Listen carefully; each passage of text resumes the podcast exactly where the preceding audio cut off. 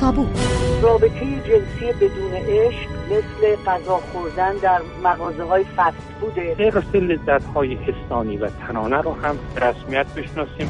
حرفایی که کمتر می‌زنیم. بذارید خیال شما راحت کنم. قرآن مقدس نیست. هرچی که به نفعتونه که نمی‌تونید مقدس کنید هرچی به ضرر. سوالهایی که از پرسیدنشان میترسیم. حتی دختر و زن جوان پیدا شدن که هر کجا میرن خودشون رو لخت می‌کنن. آقا این حجم عظیم مقدسات شما در حال خفه کردن ما همه ما آدم هایی که شاغل هستیم در واقع تنفروش هستیم. اگر بخواهید وارد رابطه ای بشوید یا ازدواج کنید اگر بخواهید از رابطه یا ازدواجی خارج شوید و زندگی تازه را شروع کنید یا هر تغییر مهم و معنادار دیگری از این دست که بخواهید در زندگی خود بدهید احتمالش زیاد است که اطرافیان به شما بگویند سر پیری و معرکه گیری همه اینها به خاطر اینکه شما در سنین سالمندی هستید اما سالمندی آیا به معنای توقف زندگی و خواسته ها و نیازها و رویاهای افراد است؟ چرا تابوی نیرومند به خصوص اطراف ازدواج و طلاق و رابطه برقرار کردن و نیازهای جنسی و عاطفی سالمندان شکل گرفته؟ این تابو ریشه در چه دارد و چگونه می‌توان با آن روبرو شد؟ این هفته فریبا داوودی مهاجر فعال حقوق زنان و مهداد درویشپور جامعه شناس در تابو درباره همین موضوع بحث می‌کنند. من فهیم خزر هیدری هستم. سلام. به برنامه این هفته خوش آمدید. برنامه رو با شما شروع می‌کنیم خانم داودی مهاجر. اغلب از تقریبا یه سن مشخصی به بعد دیگه اینطور فرض میشه. البته در جامعه ایران دارم صحبت می‌کنم که انگار زندگی افراد متوقف شده. یا روند زندگی به کلی تغییر کرده. مثلا یک سری نیازها دیگه نیست. نیاز جنسی یا عاطفی یا نیست یا به حداقل می‌رسه در فرد سالمند. چرا یک چنین دیدگاهی وجود داره و تا چقدر اصلا این دیدگاه درسته؟ به خاطر اینکه ما در کشور خودمون با تعاریف و نظریه ها و مفاهیم سالمندی خیلی روبرو نیستیم با اینکه یه شورای ملی سالمندی هم داریم. ولی اون چیزی که مسلط فرهنگ سالمندی در کشور ماست و حتی تلقین به یک فرد که تو سالمندی یا داری سالمند میشی و باید طبعات اون رو بپذیری و اون طبعات رو هم به اون فرد تلقین می‌کنن که از جمله اون تلقین ها می‌تونه این باشه که درباره تعاملات جنسی روابط جنسی نیازهای عاطفی اونها نظراتی بدن که اونها مجبور به پذیرشش باشن. البته برادر پدر اعضای خانواده در این تلقین بسیار مؤثرن با مفاهیمی درست مشترک با خیلی کنترل های دیگه مثل آبرو مثل غیرت یا مسائل از این دست. و به عبارتی من حتی فکر می‌کنم برای کنترل سکسوالیته سالمندان به خصوص زنان یه همچین رفتارهایی رو دارن. من یه تعریفی رو مثلا سویت سازمان بهداشت جهانی می‌بینم. تعریف بدی نیست. حتی تعریف هم نیست. اومده یه رده بندی کرده. که میگه معمولا افراد بین 60 تا 74 سال سالمند جوانن. 70 تا 90 سال سالمندن و 90 به بالا سالمند مثلا کهن سال و پیر هستن.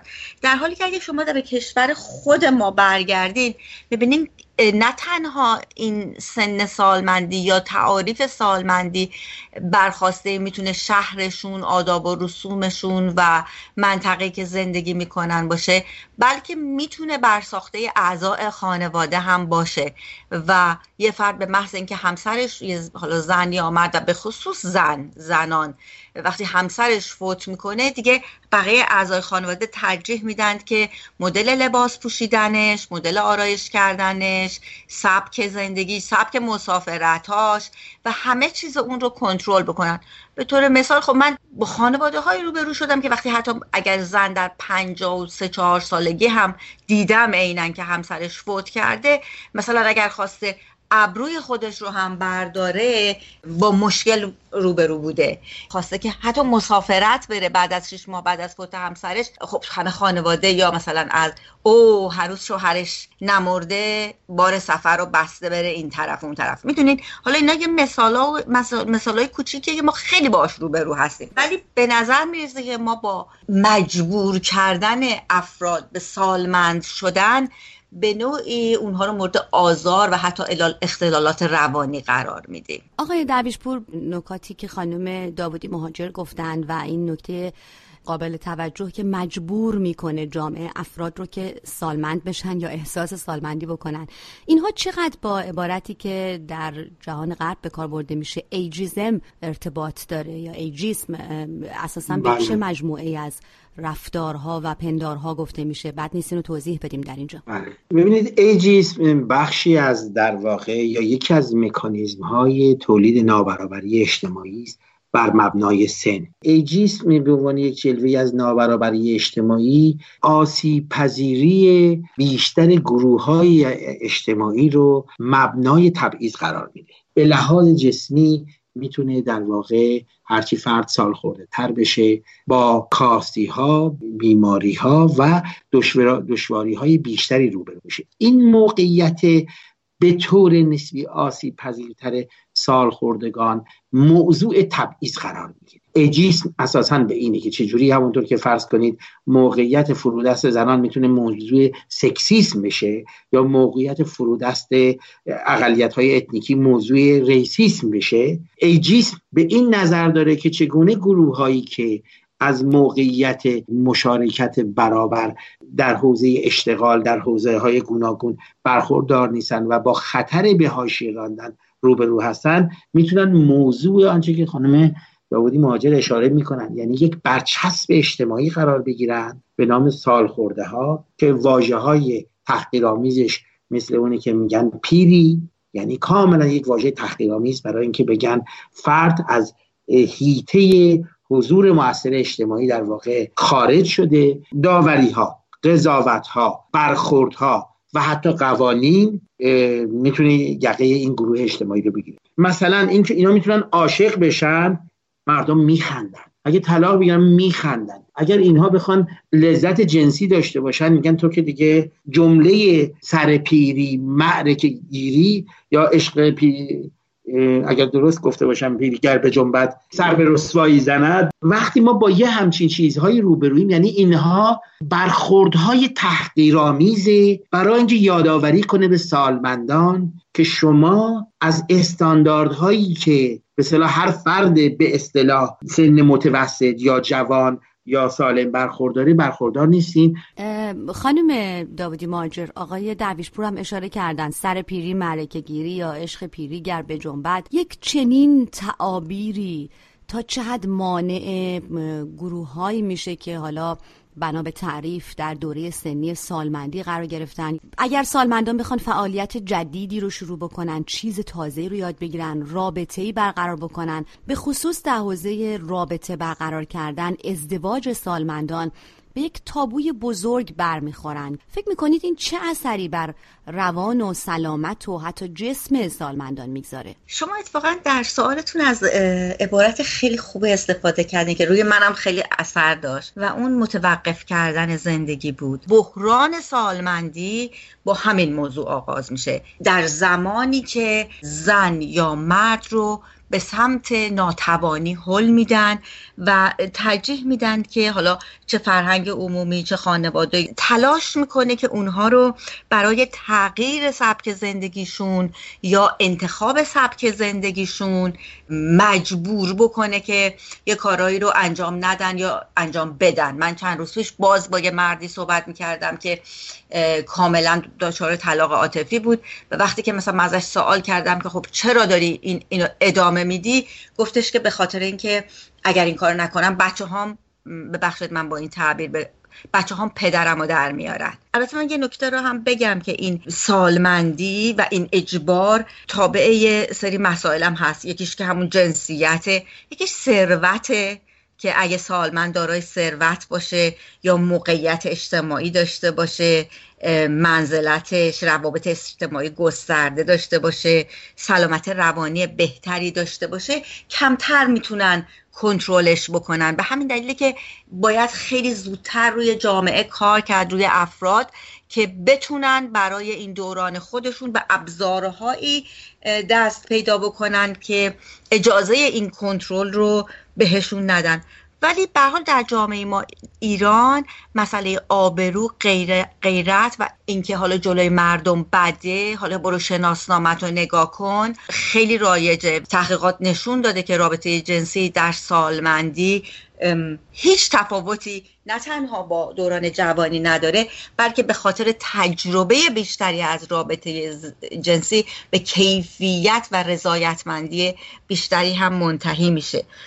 آقای درویشپور برمیگردم به شما که بپرسم اساسا این سالمندی که ازش صحبت می‌کنیم تا چه حد یک معنای مطلقه و تا چه حد می‌تونه نسبی باشه؟ من یادمه در یکی از آگهی های کیهان یا اطلاعات پیش از انقلاب بود داشتم میخوندم که نوشته بودن که پیرمردی چهل ساله زیر پل کریم خان بدن بیجانش پیدا شده. یعنی چهل سالگی در اون دوره زمانی پیری محسوب می شده می‌خوام بدونم که ما در کجای این تیف الان ایستادیم؟ از نظر اینکه بگیم چه کسی سالمنده اصلا. اولا هرچه مدت زمان طول آدمی داره طولانی تر میشه به خاطر بهداشت بیشتر رفاه بیشتر تغذیه بهتر. بنابراین خود مفهوم سالمندی تحت تاثیر حتی افزایش طول متوسط طول عمر آدمی تغییر کرده. دقیقا یه نمونهش همین چیزی که شما گفتید. وانگهی خود مفهوم سالمندی تو کشور به کشور می‌تونه معانی متفاوتی بگیره. بنابراین یک عدد مطلق نیست یه عددی است که اگر امروز ممکنه شما هفتاد سالگی رو آغاز سالمندی حتی بدونید ممکنه که چهل سال دیگه اصلا این تلقی بیمعنا باشه و اصلا همونجور که مورد خشممون قرار خواهد گرفت. اگه امروز یکی به 50 ساله یا 60 ساله بگه سالمند اون موقع ممکنه به آدمی که 70 ساله یا 80 ساله باشه این این تلقی گفته بشه. برداشت های شخصی هم خیلی نقش داره. یعنی به یک معنی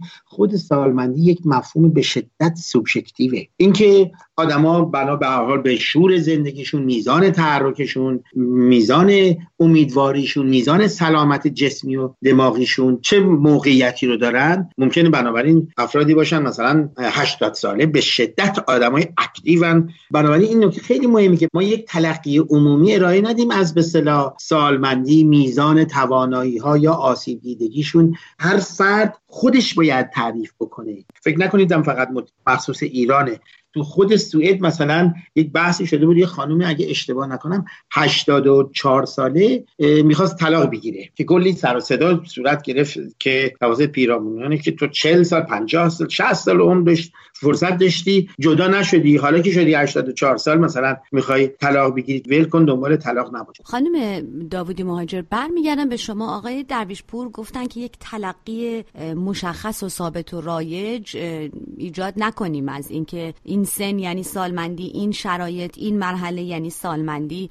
و در مورد زنان همین بیشتر اتفاق میفته شاید بعد نباشه اشاره کوتاهی در اینجا بکنیم به موضوع یائسگی. اصولا خود شما یائسگی ممکنه در بعضی افراد در 36 7 سالگی هم اتفاق بیفته در بعضی افراد تا 57 سالگی هم اتفاق نیفته. بنابراین یائسگی رو ما نمی‌تونیم ربطی به سالمندی بدیم ولی می‌تونیم ربطی به این موضوع بدیم و این باور عامه که زن وقتی یا اسه میشه تمایلات جنسی خودش رو از دست میده یا مثلا دچار عوارضی مثل خشک واژن میشه یا دردناک شدن در رابطه جنسیش میشه و به همین دلیل سعی می‌کنن که در واقع یا اسه بودن زن رو با مشکلاتی در روابط جنسیش یکی بکنن که این یه برخورده به نظر من کاملا عوامانه به خاطر اینکه اولا در عصری هستیم که چه برای زنان یا مردان حتی اگه این اتفاق بیفته درمانهایی وجود داره که این مسائل رو حل می‌کنه. اون هم باز برای کنترل بیشتر زن و محدود کردن زن نه تنها در روابط جنسیش و انتخابش برای اینکه اگر مثلا طلاق گرفت یا شوهرش رو دست داد ازدواج مجددی بکنه بلکه به خاطر اینه که می‌خوان زن رو ناتوان بکنن. یعنی زن رو بهش تلقین بکنن که تو دیگه ناتوانی. مثلا من خیلی شنیدم زن ها میگن که مثلا وقتی من ازشون می‌پرسم که مثلا خب چرا الان ازدواج نمی‌کنین؟ 20 سال شوهرتون مرده میگن دیگه از ما گذشته. ولی وقتی ازشون می‌پرسم که این از ما گذشته یعنی که نیاز دارین یا ندارین میگن خب مگه میشه آدم نیاز نداشته باشه؟ من با خانمی بازم دقیقا 84 ساله صحبت می‌کردم که بعد این صحبت من سه ماه بعدش این خانم فوت کرد. گفت آره تا دو سال پیش من احساس کاملا داشتم. یعنی ببینید یک زنی که در اون سنه داره میگه من این احساس رو دارن و بسیاری از زنان به خاطر شرم و به خاطر خجالت که در واقع بیان نمی کنند که این نیاز رو دارن. می‌خوام خیلی کوتاه این رو همینجا ازتون بپرسم که خود زنان چه نقشی دارن؟ شما خیلی تاکید می‌کنین که این مسئله در بله. مورد زنان بیشتر و تشدید شده تر هست. فکر می‌کنم که آمار هم حرف شما رو تایید می‌کنه. اما پرسش اینجاست که خود زنان در بسیاری از موارد در پذیرفتن اینکه خب دیگه از ما گذشته یا در همین پذیرفتن پروسه توقف زندگی یادگیری چیز جدید و ایجاد ایجاد هر گونه تغییری در زندگیشون چندان فعال حاضر نمیشن. شما ببینید زنانی در این سن که مثلا همسرشون فوت کرده یا جدا شدن بچه دارن. و این مادرها مواجه میشن با قهر کردن و حتی با قطع ارتباط با باهاشون. اینی که همش بچه ها بهشون میگن خب تو که مثلا عروس داری داماد داری یعنی مثلا ما جلو فامیل مثلا زنمون شوهرمون چی بگیم؟ طوری رفتار می‌کنند که اون مادر یا اون زن گاهی مجبور میشه بین از دست ندادن فرزند خودش و اینکه یک رابطه ای رو ایجاد بکنه که بهش آرامش میده بهش توانایی و قدرت ادامه زندگی رو میده. به جای اون آزار رو تحمل بکنه. یعنی یه زن حتی گاهی جرأت نمی‌کنه و جسارت نمی‌کنه که این رو بیان بکنه در حالی که خب شما می‌دونید مرد سالمند اصلا خیلی تفاوت می‌کنه. خیلی وقت هم در خفا ممکنه اتفاق بیفته. یعنی بدون که بچه بدونه یا اونم یه عواقب و تبعاتی داره. اینکه بخوای یه زندگی مخفی داشته باشی با یه مرد یا اینکه به هر حال یک زندگی علنی داشته باشه. اینکه همش مواظب باشه نکنه بچت ببینه نکنه که به بچت خبر بده. پسرتو تو محل مسخره نکنن نمی‌دونم فامیل نگن سرگوش مامانش میجنبیده. می‌دونین؟ یعنی تمام اینها می‌تونه بر روی یه زن که مادره برای اینکه ازدواج نکنه یا شریک جنسی نداشته باشه و از تمام مواهب اون واقعا بهره من نشه تاثیر می‌ذاره. آقای درویشپور درسته که خانم داودی مهاجر هم تاکید دارن که این مسئله به هر حال در مورد زنان تشدید شده تر هست. اما در مورد مردان هم این فشار روی مردان سالمند هم هست. از جمله اینکه جامعه به مردان یک نوع خاصی از برقراری رابطه جنسی و یک نوع خاصی از توانایی جنسی رو تلقین می‌کنه و گفته میشه که خب شما در سن سالمندی دیگه این توانایی رو ندارید. اما باید پرسید مگر رابطه جنسی و عاطفی با همراه خود تنها یک یک شکل مشخص داره و افراد از سنی به بعد دیگه نمی‌تونن اون رو برقرار بکنن در حالی که همچنان به اون نیاز دارن. من فکر می‌کنم این فشار روی مردان هم می‌تونه به این شکل وجود داشته باشه. نکته که تو صحبت شما هست اون هم به گوشه از واقعیته بخشی از مفهوم ایجیسم اصلا گره خورده به اوریانترین شکل یک روابط کلاسیک جنسی که حتما باید دخول جنسی صورت گرفته باشه و گویا ارزای جنسی فقط از این طریق میسره. یکی از این افسانه های قدیمی پدرسالاره که میل به تولید باروری زنان در تولید این افسانه نقش داشته. در حالی که شما می‌دونید هم در جامعه مدرن همه حتی نه فقط در جامعه مدرن در گذشتم طرق ارزای جنسی بسیاری ممکن بوده از طریق تماس های لمس باشه از طریق بوسیدن باشه از طریق از طرق دیگری باشه که الزاما با مفهوم دخول جنسی تدایی نشه. خب این طرز تلقی خیلی مچو مردانه از مفهوم رابطه جنسی که رابطه جنسی رو تقلیل میده به دخول جنسی و بنابراین مردانی که احیانا توانایی یک همچین امری رو ندارن یا زنانی که به صلاح با خشکی واژن روبرو باشن به خاطر مثلا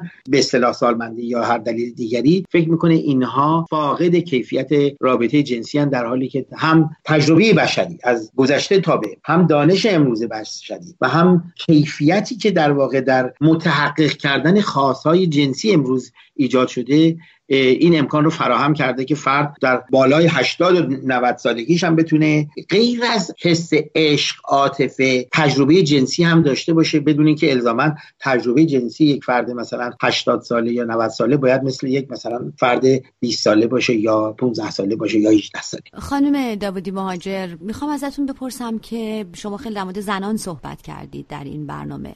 زنانی که در دوره به اصطلاح سالمندی می‌تونن طبقه بندی بشن. به این زنان چه خواهید گفت در این برنامه؟ به خصوص اگر زنی باشه که به هر دلیل از شرایط حال حاضر زندگی خودش چندان راضی نباشه. به نظر می‌رسه تمام این تابویی که حول و سالمندی به خصوص سالمندی زنان شکل گرفته به هر گونه ایجاد تغییری در وضعیت ثابت زندگی افراد سالمند مربوطه. حالا چه بخوان ازدواج کنن چه بخوان طلاق بگیرن چه بخوان مهاجرت کنن. به این زنان چه خواهید گفت؟ اولا می‌خواستم به یه پژوهشی که تو منطقه 13 و 17 تهران انجام شده شورای عالی سالمندی انجام داده.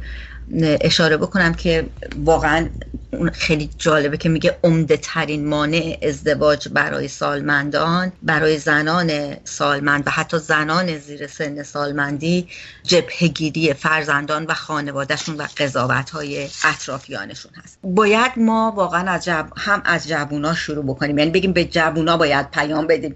اتفاقا یکی از اعضای سخنگوی همین دبیرخانه شورای عالی سالمندی خانمی هستن می‌گفتن که باید با بچه ها صحبت کرد باید با جوانترای این خانواده ها صحبت کرد که فکر می‌کنن ناموسشون از دستشون رفته. ولی من واقعا بخوام با زنها صحبت کنم فقط می‌تونم بهشون بگم که اجازه ندید هیچ چیزی توی زندگیتون شما رو کنترل کنه. هیچ چیزی باعث نشه که شما قدرت تغییر خودتون رو ازتون بگیره یا از دست بدین.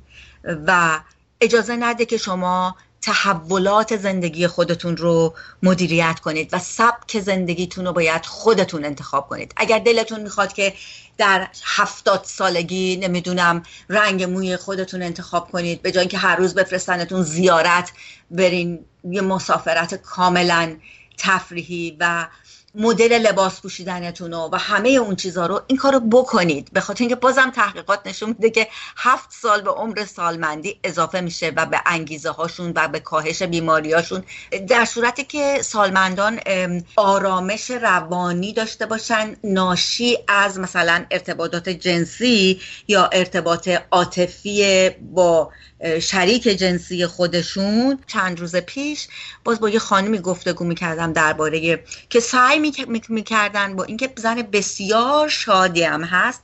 سعی می‌کردن که اونو کنترل بکنن که از اینجا تا اونجا راه نرو میفتی از اونجا تا اونجا راه نرو نمی‌دونم می‌خوری زمین. و یه جمله جالبی به من گفت و گفت ببین من ترجیح میدم بخورم زمین و بمیرم ولی کسی نیاد کیفیت زندگی منو کنترل بکنه. آقای دعویش پور در بازگشت به شما می‌خوام که از وجه جامعه شناسی شما استفاده بکنم و این سوال رو بپرسم. جامعه ای که سالمندان در اون سلامت تر هستن آزادتر هستن و قادرن به تغییر زندگی خودشون چه جور جامعه به خصوص با توجه به اینکه جامعه ایران رو به سالمندی هست این تابوهای اطراف سالمندی و توانایی سالمندان در تغییر زندگی خودشون. حالا ازدواج طلاق رابطه هر چه که هست اینها می‌تونه که از جامعه در نهایت چه مجموعی بسازه؟ شالوده تئوری من و شاید بسیاری جامعه شناسان بر مبنای اینه که موقعیت آسیب پذیر و هاشی می‌تونه مبنای تبعیض باشه و مبنای در واقع گسترش نابرابری های بیشتر. بنابراین اگر ما می‌خوایم با این تبعیض ها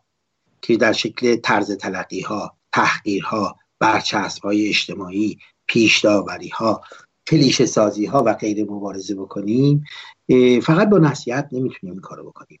و فقط هم در یک تغییر رفتار فردی نیست. باید یه سری ساختارها رو تغییر داد. بنابراین فرض کنید در جامعه ایران اگر سالمندان جامعه ما از تضمین های از کیفیت بهتر زندگی به لحاظ اقتصادی به لحاظ روانی به لحاظ اجتماعی و به لحاظ بهداشتی برخوردار بودند. خود این مشارکت و اکتیویته اجتماعی این گروه رو افزایش می‌داد و طبیعتا اجازه نمی‌داد که دیگه اون پیشداوری ها تفکر امول تفکر عقب مانده است تفکر تبعیض آمیزه و در واقع کسی که باید خودش رو تطبیق بده اون فکر عقب مانده است که می‌خواد توقع سالمندان رو پایین بیاره. بنابراین افزایش منابع قدرت سالمندان به گمان من یک کلید جدی است برای اینکه بتونه طرز تلقی های جامعه رو تغییر داد. تلاش برای مثل همین برنامه که شما تغییر می‌کنید برای تغییر طرز تلقی های اجتماعی هنجارهای تبعیض آمیز و اینکه مفهوم کلیشه ای ثابت کم توقع و به قول شما پایان زندگی برای سالمند رو رقم نزدن خودش بخشی از یک پیکاری است برای اینکه تغییر بدیم این شرایط رو این روابط رو. بسیار سپاسگزارم مهداد درویشپور و فریبا داودی مهاجر مهمانان این هفته برنامه تابو.